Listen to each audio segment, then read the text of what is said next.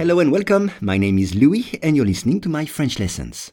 For each lesson, the text in French and the English translation are available in the description field. You can get it for free from your podcast app.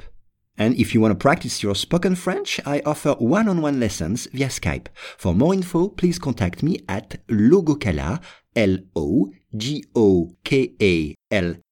at hotmail.com. Aujourd'hui, éléphant.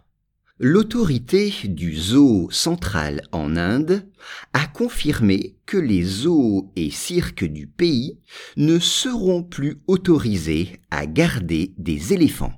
Once again, l'autorité du zoo central en Inde a confirmé que les zoos et cirques du pays ne seront plus autorisés à garder des éléphants. On commence avec le mot Inde Inde, c'est le pays, India en anglais. Inde. Exemple, en Inde, il ne faut pas boire l'eau du robinet. En Inde, il ne faut pas boire l'eau du robinet.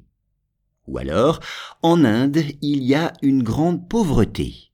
En Inde, il y a une grande pauvreté.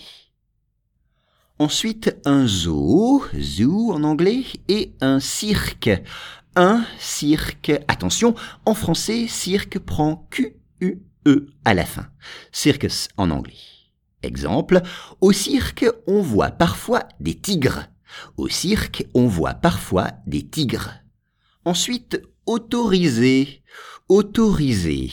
Être autorisé. To be allowed. Être autorisé. Exemple, fumer dans un restaurant n'est pas autorisé. Fumer dans un restaurant n'est pas autorisé. Ou bien donner un coup de poing à son voisin n'est pas autorisé. Donner un coup de poing à son voisin n'est pas autorisé. Et enfin, garder. Garder, ER, c'est le verbe. Garder, to keep. Exemple, je garde mon porte-monnaie dans ma poche.